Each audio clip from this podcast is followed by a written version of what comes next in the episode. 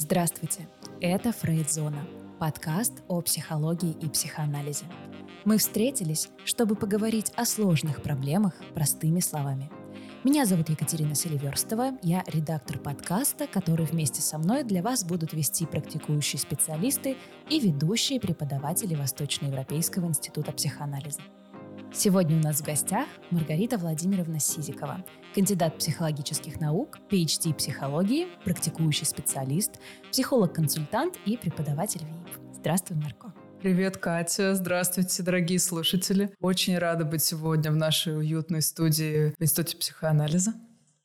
Конфликты на работе, семейные ссоры – все это нередко объясняется современными специалистами попаданием в так называемый треугольник Карпмана. Причем считается еще, что разорвать этот порочный треугольник не сильно-то просто. Наряду с этим в интернете есть еще масса статей и видеороликов, которые разоблачают эти, эту систему и которые утверждают, что треугольник вообще не работает, нельзя его серьезно рассматривать. Вот об этом и многом другом нам сегодня и предстоит с тобой поговорить. Давай начнем с того, что же такое треугольник Карпмана, э, как он работает. Слушай, тема действительно очень интересная, в последнее время популярная, хоть сама концепция была создана еще в конце 60-х годов. Стивеном Карпманом, э, психиатром и транзактным аналитиком из Сан-Франциско, э, который работал вместе с небезызвестным Эриком Берном, создателем такого направления психотерапии, как транзактный анализ.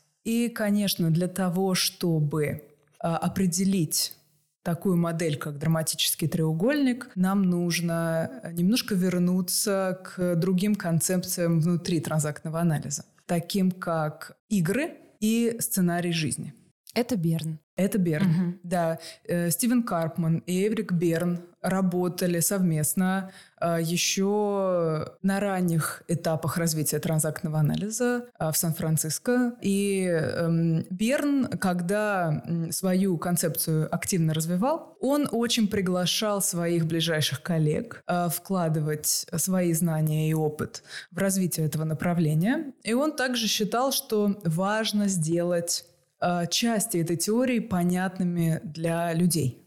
Он говорил, что если концепцию нельзя изобразить графически, то, скорее всего, она слишком сложная, нужно работать над упрощением. И вот здесь Карпман, конечно, попал в яблочко а, потому что треугольник – это очень простая, понятная и стабильная форма. Поэтому она до сих пор настолько популярна, несмотря на то, что в психологическом поле существует уже очень много лет. То есть получается, что это способ анализа игр, в которые играют люди. Определим игру. Это специфическое взаимодействие между людьми, которое содержит под собой скрытый, неосознаваемый мотив и заканчивается знакомыми неприятными чувствами. Берн э, выделил такое специфическое взаимодействие, когда наблюдал за тем, как люди проявляются в отношениях и в коммуникации. И он связывал этот процесс с другой очень фундаментальной и важной концепцией модальности транзактный анализ. А для чего, собственно, по Берну мы играем в игры? Для того, чтобы подтвердить наш жизненный сценарий. Жизненный сценарий – это э, бессознательный жизненный план, который каждый из нас начинает писать с самого раннего детства, едва родившись. К семи годам примерно определяет, конечно же, бессознательно его основные поворотные моменты, э, вехи в развитии. И к подростковому возрасту успевает кое-что из этого сценария опробовать в социальном взаимодействии. И вот в человеческом поведении и коммуникации сценарий как раз-таки мы проживаем через вступление в эти специфические взаимодействия с другими людьми, которые называются играми. Угу. Видишь, какая история. Э, каждый из нас рос э, в определенной среде, в которой учился самым лучшим и самым выгодным способом удовлетворять свои потребности – Проблема лишь в том, что когда мы вырастаем и среда вокруг нас меняется, зачастую мы не совсем сверяемся с тем, насколько продолжают быть актуальны наши способы э, удовлетворения наших потребностей и решения проблем. И вот именно тогда мы игнорируем реальность, мы коммуницируем с другими людьми через игровые взаимодействия, которые приводят нас к знакомым негативным переживаниям, которые подтверждают наши убеждения об этом мире, о других людях и о самих себе. И в этом парадоксальная выгода как игр, так и жизненного сценария. У каждого живого организма есть две, два стремления. Это стремление к развитию и стремление к стабильности. Так вот, игры и сценарии удовлетворяют нашу потребность в стабильности, в предсказуемости. Пусть даже эта предсказуемость причиняет нам немало боли. Угу. Знаешь, когда первый раз я столкнулась с этим определением, так, по секрету всему свету, мы с молодым человеком пошли на парную терапию. И вот ты как раз сказала о том, что эту схему должно быть просто нарисовать, она должна быть понятна. И вот наш специалист сначала показал нам транзакцию взрослый ребенок-родитель. Я поняла все совершенно, потому что она еще отсылала к каким-то проблемам в наших отношениях.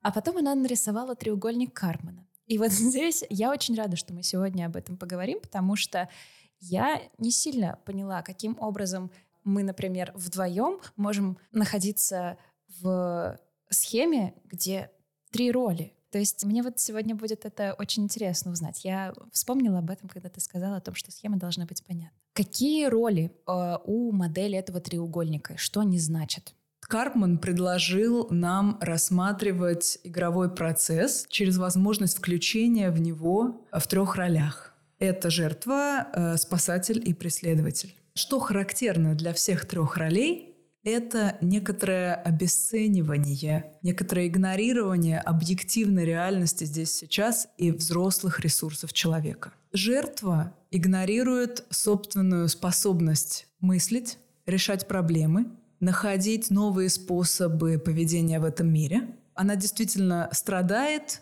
и не верит в то, что может самостоятельно решить собственную проблему. Спасатель или спаситель, как часто его переводят, для того, чтобы подчеркнуть игровую, преувеличенную ответственность этого персонажа. Да, э, в общем-то, мало кто в этом мире может назваться спасителем, ну, правда? Да. Это отсылает нас к весьма конкретным. Да, очень конкретным образом. А, да, образом. А, поэтому здесь подчеркнуто это преувеличение собственной компетентности при обесценивании способностей жертвы к мышлению и к решению проблем. То есть спаситель у нас видит жертву, как маленького никчемного бедного зверенка, да, которому срочно надо помочь подсобить, э, решить все его проблемы. Соответственно, они э, в этом э, процессе на какое-то время друг друга счастливо находят. Угу. Преследователь также обесценивает способности жертвы и хотел бы ей это в красках рассказать. В чем, собственно, и заключается преследование. Ты упомянула, что тебе не совсем понятно, как же можно играть в игру вдвоем, если роли три. Да. А, на самом деле нам совсем не обязательно для игрового взаимодействия, для того, чтобы присутствовали сразу три человека в трех ролях. То, что нам совершенно необходимо для того, чтобы распознать игру в человеческой коммуникации, это переключение. Переключение из одной роли в другую. То есть для каждого из нас, э, как, ну, как правило, свойственно заходить в игру в определенной роли. У нас есть некоторая излюбленная роль. Ну, например, для многих психологов это роль спасателя. Угу. Во многом поэтому они выбрали такую профессию, в которой да, нужно помочь, подсобить. Ну и, конечно, иногда удается и э, свои полномочия несколько превысить. Поэтому после того, как спасатель значительно устает вкладывать свои ресурсы в жертву, он может переключиться в преследователя и рассказать жертве в красках о том, насколько она не права, что не оценила его великолепных, благороднейших трудов, не использовала ни один предложенный ресурс и так и осталась жертвой. Также иногда, когда жертву очень недовольна тем, какими технологиями спасатель ее спасает. да, что-то он зашел в игровой процесс очень страстно, с энергией, а дальше немножко подсдулся. Как-то и советы у него закончились, и э, устал он несколько. Угу. Тогда жертва может перейти в роль преследователя и начать преследовать своего бывшего спасателя за то, что он недостаточно вложился в то, чтобы ей помочь. Таким образом происходит переключение. Да, оно для того, чтобы назвать взаимодействие между людьми игрой, нам необходимо хотя бы одно. Следовательно, вы с молодым человеком можете включаться в ваши любимые игры в вашей паре, да, из каких-то знакомых ролей угу. и переключаться в соответствующую следующую. Но втроем тоже можно. Можем ли мы говорить о вот этих вот ролях преследователь, спасатель или спаситель и жертва – когда мы говорим не про отношения, а когда говорим, например, о том, как человек реагирует на какую-то ситуацию. Ну вот, например, пытаюсь просто понять. Допустим, я убиралась весь день, потратила куча силы и энергии, а к вечеру вижу, что домашние мои все снова раскидали, у детей игрушки на полу, не знаю, там муж тоже уже там, не знаю, взборол какой-нибудь плед. В общем, все не то, все не так, и снова посуда. И я грязная. И я а, реагирую, могу реагировать на это какими способами? Не знаю. Например, я расстроюсь, буду ходить и причитать, что мой труд никто не ценит. Это я, соответственно, такая очень понятная жертва, да, вот и ее реакция. Если я буду, например, не знаю, там, рвать и метать и пригрожу всем, что будут убираться в сами в следующий раз, или там, не знаю, буду как-то использовать всяческие манипуляции, чтобы все происходило как, как я хочу, и чтобы по-прежнему все было чисто, то, соответственно, я преследователь, и вот сложно подумать о том, какая может быть третья реакция. Ну, подозреваю, что, наверное, постараться успокоиться и как-то, вот не знаю, в третьей третьей роли, как я могла бы вести себя в этой ситуации? Ну смотри, на самом деле третья роль заложена э, с самого начала этого примера фантазийного когда ты так сильно заботишься э, и вкладываешься в твоих предполагаемых, э, да, условных угу. мужей и детей. Проверила ли ты, что у тебя есть силы, чтобы вкладываться именно в таком размере? Проверила ли ты, что они попросили тебя об этом? Угу. И э, если эм, твои близкие каким-то образом участвуют в этой коммуникации, то, безусловно, мы можем увидеть здесь э, игру, Бир назвал бы ее «Я лишь пытался вам помочь». В том случае, если ты перейдешь из роли спасителя в роль жертвы. Когда будешь чувствовать себя ужасно неоцененной, невоспетой, неосыпанной благодарностью, тогда действительно в таком взаимодействии мы сможем заметить игру. Вот оно что. Все понятно. А почему э, треугольник называется драматическим? Он драматический, так как в нем присутствует э, движение, переключение, о котором я до этого говорила. Mm-hmm. У игры, как и у театра, есть определенные законы жанра да, определенные закономерности развития. У этого специфического взаимодействия есть начало, середина и конец. И, как говорил Берн, у этого взаимодействия также есть степени интенсивности. Игра может быть вполне легкой и достаточно невинной, тогда нам хочется поделиться результатами этого взаимодействия в нашем социальном круге. Да, рассказать про кого-то нехорошего в чате с подружками, с кем в метро, например, состоялась перепалка. Или пожаловаться родителям. Также игры могут быть несколько более серьезными, если нам уже неудобно и стыдно говорить нашему окружению, что мы попали в такое социальное взаимодействие. Также игры могут заканчиваться совсем нехорошо. Такие игры Бер называл играми третьей степени. Он говорил, что они заканчиваются в морге, зале суда или больнице. Вот тебе и спектакль.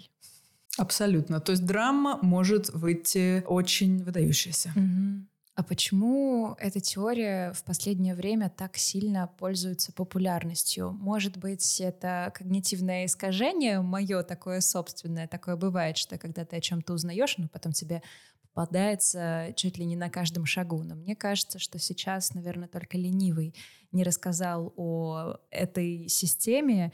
Как ты думаешь, чем связана популярность? С простотой? Думаю, что с простотой и наглядностью э, это достаточно быстро можно объяснить непосвященному человеку, особенно на примитивном уровне. Все-таки, да, когда я рассказываю о треугольнике, я стараюсь упомянуть хотя бы вскользь о теории игр и о теории жизненного сценария, а, как об этом писал Берн.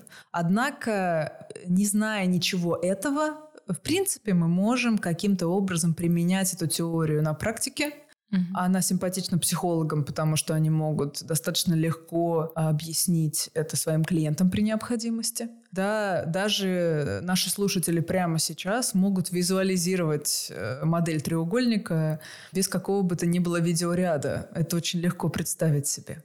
Поэтому она достаточно проста в применении. А вот внутри транзактного анализа популярность этой модели связана с тем, что Берн, когда определял игры, он описывал их очень броско, приводя в пример конкретные взаимодействия между людьми. Угу. Он использовал очень броские названия, часть из которых я приведу в пример позже. Ну, например, самое броское «попался сукин сын». Это очень понравилось его читателям. Им было крайне интересно изучать, что же за подоплека у такого взаимодействия с таким пикантным названием. Вслед за Берном другие транзактные аналитики и заинтересованные люди стали выделять игры взаимодействия своих клиентов, давать им броские названия. Соответственно, в какой-то момент игр могло стать настолько много, что все просто невозможно запомнить. Если игр больше ста, концепция перестает быть хоть сколько-то наглядной. И вот, если мы пользуемся моделью Карпмана, то мы можем классифицировать игры с точки зрения переключения. Да, есть э, список игр, для которых характерно переключение из преследователя в жертву. То есть личность заходит во взаимодействие как преследователь, и после определенного обмена становится жертвой. Есть игры, где личность заходит в роли спасателя и становится жертвой, как в твоем примере, где женщина очень сильно вкладывается в заботу о своей семье, угу. чувствует себя неоцененной и, соответственно, превращается в жертву. Да, и есть переключение, где жертва становится преследователем, когда, например, спасатель спасал ее недостаточно хорошо и эффективно. А это три самые распространенные переключения, внутрь которых можно расписать определенные броские названия берновские. И тогда теория приобретает стройный вид и большие возможности приложить ее к практике. Это можно сделать гораздо удобнее и легче. Ты как практикующий транзактный аналитик на своих сессиях со своими пациентами а рассказываешь ли им о том, что вы, условно, вы тут? Вот э, происходит ли это?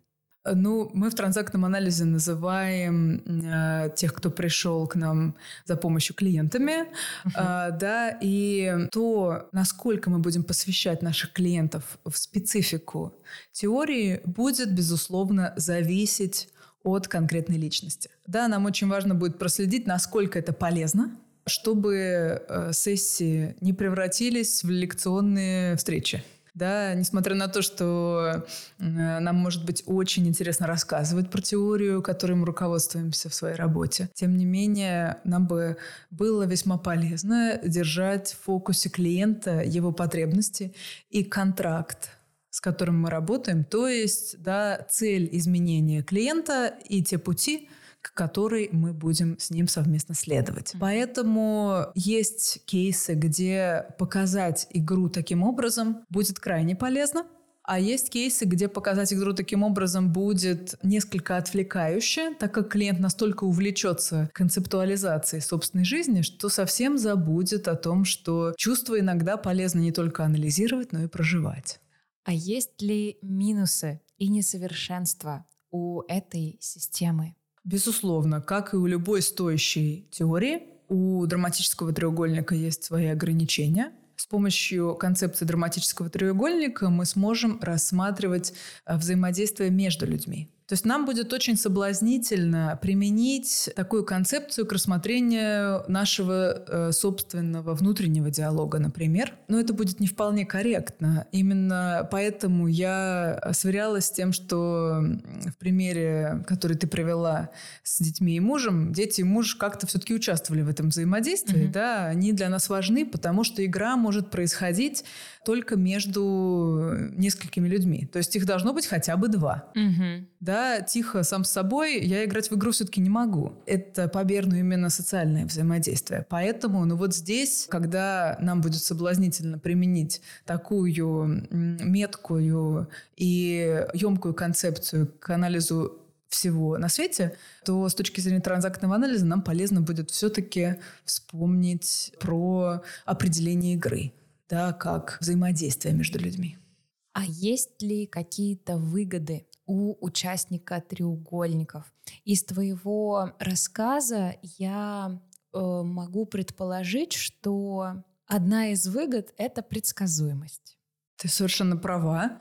С точки зрения транзактного анализа, игры даны нам именно для того, чтобы подтверждать свой сценарий, следовательно, убеждения о мире, о других людях и самом себе. И, конечно, с первого взгляда это несколько контринтуитивно повторять снова и снова взаимодействия, которые приносят знакомые неприятные чувства. То есть, если в начале игры чувства могут быть разными, там может быть некоторая интрига, некоторый азарт, да, или очень такой приятно ощущаемый праведный гнев, то игра гарантированно заканчивается расплатой, по Берну, то есть знакомыми неприятными чувствами, которые как раз-таки подтверждают да, для жертвы идею о том, что мне никто никогда не сможет помочь, да, для спасителя идею о том, что да, я бьюсь и вкладываюсь, и все это бесполезно, а, ну и для преследователя, да, историю о том, что в этом мире он окружен всякими идиотами, да, для того, чтобы мы, ну, окончательно разобрались в том, как функционирует треугольник, давай попробуем привести примеры, может быть, из каких-то художественных произведений, которые всем нам практически хорошо известны, где имеет место как раз-таки треугольник Карпмана. О да, и начнем мы со школьной программы. Э, если ты помнишь произведение Грибоедова «Горе от ума», конечно. Там был э, главный герой по фамилии Чацкий, который заканчивает, собственно, все произведение весьма драматическим монологом. А судьи кто? О, да. Там все дело заканчивается, конечно, очень звучно. Это не оставляет сомнений в том, почему треугольник действительно драматический. Он произносит «Вон из Москвы, сюда я больше не издок. Бегу, не оглянусь, пойду искать по свету, где оскорбленному есть чувство уголок. Карету мне, карету». Как тебе кажется, в какой роли эм, драматического треугольника наш персонаж может искать уголок э, своему оскорбленному чувству? Наверное, жертва. Да, ты совершенно права. Во всем произведении разворачивается очень интересный игровой процесс, куда Чацкий вступает как преследователь. Если ты помнишь, он там весьма активно проявляет недовольство всяческими укладами дворянского общества, угу. и это недовольство он демонстрирует кому? Конечно же, представителям дворянского общества. Если мы назовем это игровое взаимодействие по Берну, оно получит название «изъян». То есть преследователь ищет изъяны в других людях, да, каким-то образом их обнажает и высмеивает, в связи с чем в конечном итоге оказывается отвергнутым. И таким образом, если пользоваться моделью Карпмана, он переходит в роль жертвы когда его отвергают и изгоняют из общества. А если пользоваться тезаурусом игр по Берну, он переходит э, в другое игровое взаимодействие «пни меня». То есть он, в общем-то, говоря языком гораздо более понятным, все это время нарывался. А выгода какая у него в этом? Его выгода подтвердить все те самые убеждения, которые э, он э, имел о том самом дворянском обществе mm. и о том, какие они нехорошие люди. Да, на самом деле, конечно, это психологическая выгода. Фактически он действительно остается у нас в проигрыше. Но в психологическом смысле он подтверждает свой сценарий человека э, непринятого, да, человека изгнанного, и мы понимаем, что он в это весьма серьезно вложился, хоть скорее бессознательно. Поэтому э, терапия ему была бы весьма показана. И, конечно же, его психолог постепенно помогал бы Чацкому осознавать собственные потребности и смотреть, какие способы в значительной степени увеличат вероятность их удовлетворения. Потому что оказаться принятым и любимым, когда ты организовываешь э, разворот конфликта, ну, достаточно сложно в мире взрослых людей. Ну, как бы да. Вот. Другие примеры игровых взаимодействий приведены в сказках, так как сказки — это некоторое руководство э, к пониманию взаимодействия между людьми в иносказательном ключе. На самом деле в сказках мы очень много примеров встретим полезных нам для понимания коммуникации личности. И да, если с точки зрения игр рассматривать сказки, то «Красная шапочка» опять же у нас начинает взаимодействие с волком из позиции жертвы, угу. где волк преследователь. Да, тут у нас есть все три элемента. В некоторых версиях, где появляются охотники, которые вспарывают живот волка, они выступают как раз в роли спасателей. И мы понимаем, что это является игрой так, как переключение имеется. Волк из преследователя становится жертвой. Если я правильно поняла, то сказка о рыбаке и рыбке, в принципе, подходит под э, вот э, эту концепцию с треугольником Карпмана. О да, если представить себе старуху в качестве жертвы, да, она, конечно, очень интересный вариант взаимодействия из жертвы организует со своим стариком. Mm-hmm.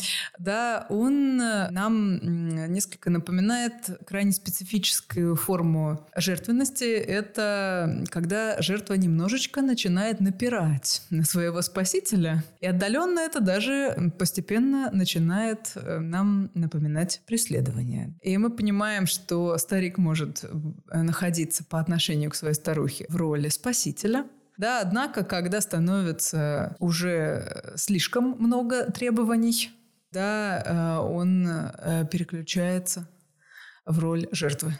О, и как. спасителя, когда это э, не получается. То есть э, в данном случае мы можем анализировать процесс с точки зрения разных действующих лиц. С точки зрения рыбки да, рыбка там была самым фундаментальным спасителем. Другие примеры. Колобок. По отношению к своим бабушке и дедушке, которые слепили его из самого С последнего. Того, что было. Абсолютно. А потом и полюбили. А он, гад такой, от них ушел. И очень даже этим хвастался и хвалился. Поэтому, да, по отношению к бабушке и дедушке он у нас оказывается преследователем. И дальше в своей браваде ему удается обвести еще некоторых персонажей, встреченных на его пути. И вот только при появлении э, лисы угу. он таки становится жертвой. И это напоминает мне э, описанную Берном игру «Копы и разбойники». Да, разбойникам очень весело и классно разбойничать, да, преследовать. Но вот когда их таки настигают правоохранительные органы, бравада значительно теряется, они переходят в роль жертвы. Если говорить о примерах из массовой культуры, э, я думаю, что наши слушатели уже что-то припомнили из современных фильмов и сериалов, а я обращусь к классике нашего детства – как зарубежный, так и отечественный. Игровое взаимодействие между преследователем и жертвой также воспето в мультфильме о Томе и Джерри. Или ну погоди, мне кажется, аналог, Абсолютно да? точно. Это действительно обладает нашим неповторимым а, культурным флером, но некоторые сходства мы, безусловно, можем найти. Если кот, который преследует мышь, находится, соответственно, в позиции преследователя, а мышь в позиции жертвы, то мы припоминаем, чем заканчивается каждый э, небольшой эпизод этого мультсериала. Что-то такое случается, в связи с чем происходит переключение. И э, Том обычно заканчивает каждый эпизод в качестве жертвы. Вот он классический пример переключения в треугольнике. Ну и у волка, который преследует зайца, мы понимаем, что э, тоже не вполне удается остаться на коне. Все время случается что-то, что его останавливает, и защищает другого героя. Но вот особенный смак именно в э, повторяющемся взаимодействии. Из серии в серию происходит новый контекст, в, э, в котором основная тема остается неизменной. Как может треугольник Карпмана работать, например, в нашей жизни, в отношениях, ну, допустим, в офисе? Действительно, мы сталкиваемся в нашей каждодневной жизни с игровыми взаимодействиями достаточно часто, даже если об этом не знаем. Но когда мы знакомимся с теорией игр, у нас появляется возможность распознать эти взаимодействия и даже при должной подготовке и таланте их каким-то образом переформатировать. Можно привести примеры и из семейной жизни, и из рабочей. Они могут быть достаточно безобидными, а могут быть и вполне серьезными, как э, жена может играть со своим супругом в игру «Сделай что-нибудь для меня», делая вид, что у нее нет возможности самостоятельно что-то по хозяйству предпринять. Да, она просит его прибить полочку, она просит его починить вентилятор, она просит его э, прикрутить э, ножку стола, который расшатывается, мотивируя все эти просьбы тем, что у нее нет собственных возможностей. Она не совсем понимает, как эти вещи функционируют. И ей совершенно необходимо, чтобы это сделал э, большой, сильный, компетентный, умный супруг. Ой, как знакомо. Вот. И все бы хорошо, э, но, к сожалению, когда у мужа заканчиваются ресурсы по предоставлению этих маленьких сервисов для его дрожайшей супруги, он может потерять эффективность и делать работу, порученную ему, не вполне качественно. И тогда жена может э, перейти, как тебе кажется, в какую позицию? Преследователя, конечно. Да, совершенно точно. Тогда она может рассказать ему, откуда произрастают его руки. Абсолютно. а, да. И, соответственно, он может оказаться в позиции жертвы. В данном случае жена играет в игру «Сделай что-нибудь для меня». И вот здесь мы можем прикоснуться к очень интересной теме в контексте игр. Что же там скрывается за настоящая потребность? Как правило, жене хотелось бы какого-то совместного времени, какой-то заботы от мужа. Поэтому, да, она может подкидывать ему целый ряд маленьких задач, которые, как ты понимаешь, не сильно удовлетворяют настоящую потребность. Потому что, ну, полочка прибитая ровно, это, конечно, большая человеческая радость. Угу. При этом она не заменяет качественного времени вместе. Но если эту потребность не отловить вовремя, то можно завалить э, своего значимого другого мелкими задачами по хозяйству и при этом не остаться удовлетворенной. Потому что все это время потребность была совсем другом. Можно еще прибить криво полочку и еще и поссориться из-за этого. Совершенно точно. И здесь э, тоже можно будет смотреть некоторое игровое взаимодействие какие чувства не удается да, отреагировать супругам в контакте друг с другом, для чего им нужно, чтобы что-то стало триггером для страстного взаимодействия. Как отследить себя в этой роли? Как помочь? Наверное, спрошу про себя. Как помочь себе в этой ситуации?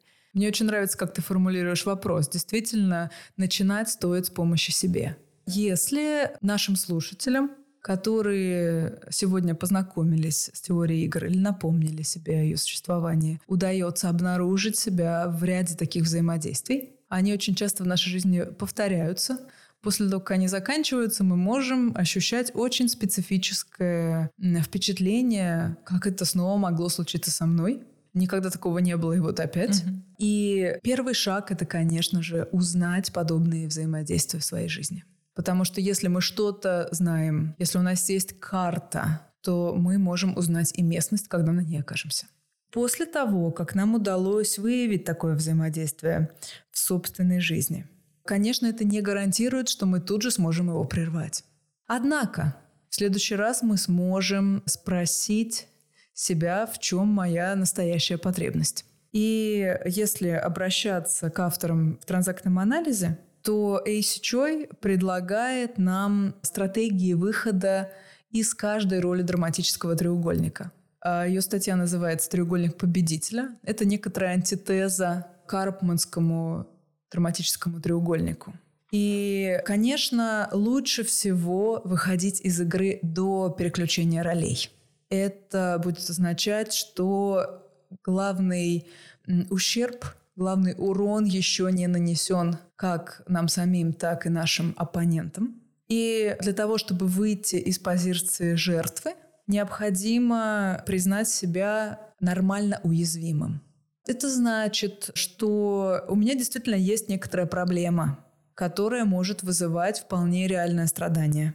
При этом факт наличия у меня проблемы, факт наличия у меня страдания и других сильных чувств по этому поводу не отменяет моего доступа к собственному мышлению, к собственной логике. И если я признаю, что я способна думать, даже находясь в чувствах, я способна думать и чувствовать одновременно, это позволяет мне перестать обесценивать реальность здесь сейчас, где я являюсь взрослым человеком, способным решать свои проблемы. Тогда я могу задать себе вопрос, а чего я на самом деле хочу? Какой помощи я на самом деле хочу? Потому что если я взрослый человек, способный решать собственные проблемы, это совершенно не значит, что я обязана решать их в одиночестве. Я могу попросить о помощи. Однако очень полезно использовать силу моего взрослого мышления для того, чтобы определить, какой именно помощи я хочу и от кого. И как именно я буду просить о ней для того, чтобы увеличить вероятность успеха. И вот это выход из позиции жертвы.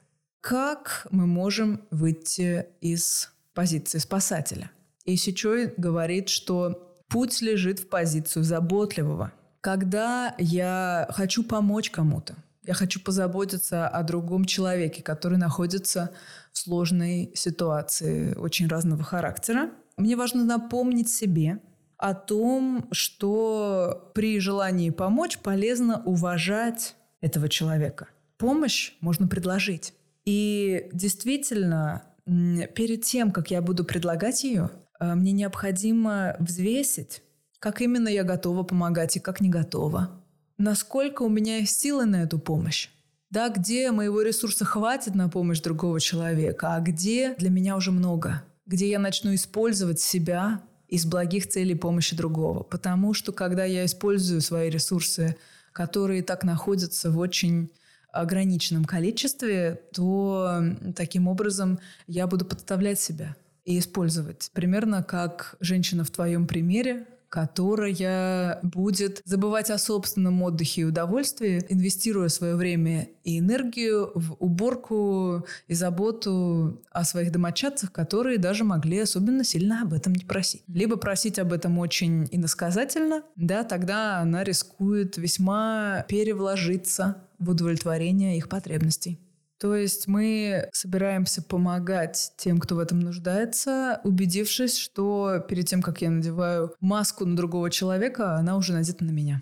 Тот самый золотой принцип. Сначала маску на себя, потом на ребенка. Да. Как выйти из э, роли э, преследователя? Мостик будет через позицию уверенного. Что это значит для нас? Часто из э, позиции преследователя нам бы хотелось кого-то наказывать, и иногда, в общем-то, весьма заслуженно.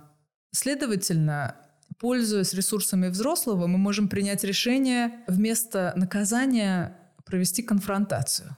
Так как если мы хотим выразить свой протест против чего-то, да, бороться за что-то, останавливать то поведение, которое кажется нам неудачным со стороны других людей – Хорошо бы не превратить это в суд Линча. А, хорошо бы производить это с опорой на корректные методы, я высказывания, а также да, осознавание границ Ответственности. Я высказывание это «я думаю», «мне кажется». Да. А не «ты». Угу, именно. Следовательно, из позиции уверенного мы можем говорить, как именно и почему нам не подходит да, э, поведение другого человека. Мы все еще можем сказать другому, что его проявление для нас не окей, не подходит. И тем не менее, да, это очень важное отличие, где я объясняю в связи с чем мне это не подходит. То есть эта остановка, этот протест будет произведен не в форме преследования и наказания другого человека, который кажется нам не вполне э, удачно себя ведущим, а это будет происходить с опорой на взрослую реальность и методы, которыми пользуются люди, э, образованные, корректные и взвешенные. Марго, стало намного понятнее. Теперь, знаешь, хочется отслеживать это в своей жизни и в возможностях, когда это будет осознанно, корректно из этого уметь выходить. Я думаю, что я еще прислушаю не раз нашу беседу, вот, но лично мне было очень полезно. Я очень рада, что наш диалог был полезен для тебя. Я думаю, что ты говоришь очень важные вещи про те моменты, когда ты сможешь осознать твое игровое взаимодействие, ты будешь выходить из него. Это отсылает нас к очень важной мысли о том, что невозможно раз и навсегда исключить из своего контакта с другими людьми игровые взаимодействия. Все мы люди, даже те из нас, кто прошел э, большое количество терапий в своей жизни. Mm. К счастью, терапия помогает нам осознавать свои потребности и свое поведение лучше, однако мы не перестаем быть людьми. Которые а след... играют в игры. О да, следовательно, мы несовершенны, и это нормально. Наша основная задача в том, чтобы распознать игру. Возможно, в некоторых случаях нам удастся в нее не вступить с самого начала. А в других случаях мы отловим себя в процессе и выйдем из игры, уже попав в нее ну вот через три пути, которые предложила нам Мэйси Чой, к примеру. Но, тем не менее, какими бы осознанными и проработанными мы не были, мы продолжим включаться в эти жизненные взаимодействия. Поэтому, уважаемые слушатели, Катя, будем добрее и терпимее к самим себе. Это поможет нам более корректно заботиться об удовлетворении своих потребностей и, следовательно, парадоксальным образом вступать в меньшее количество игр. Всецело с тобой соглашусь. Ну что ж, и на этом все. Спасибо всем, кто нас слушал. Подписывайтесь на наши социальные сети и не забывайте оставлять комментарии и оценки. Спасибо за внимание, до новых встреч и всего хорошего. До новых встреч.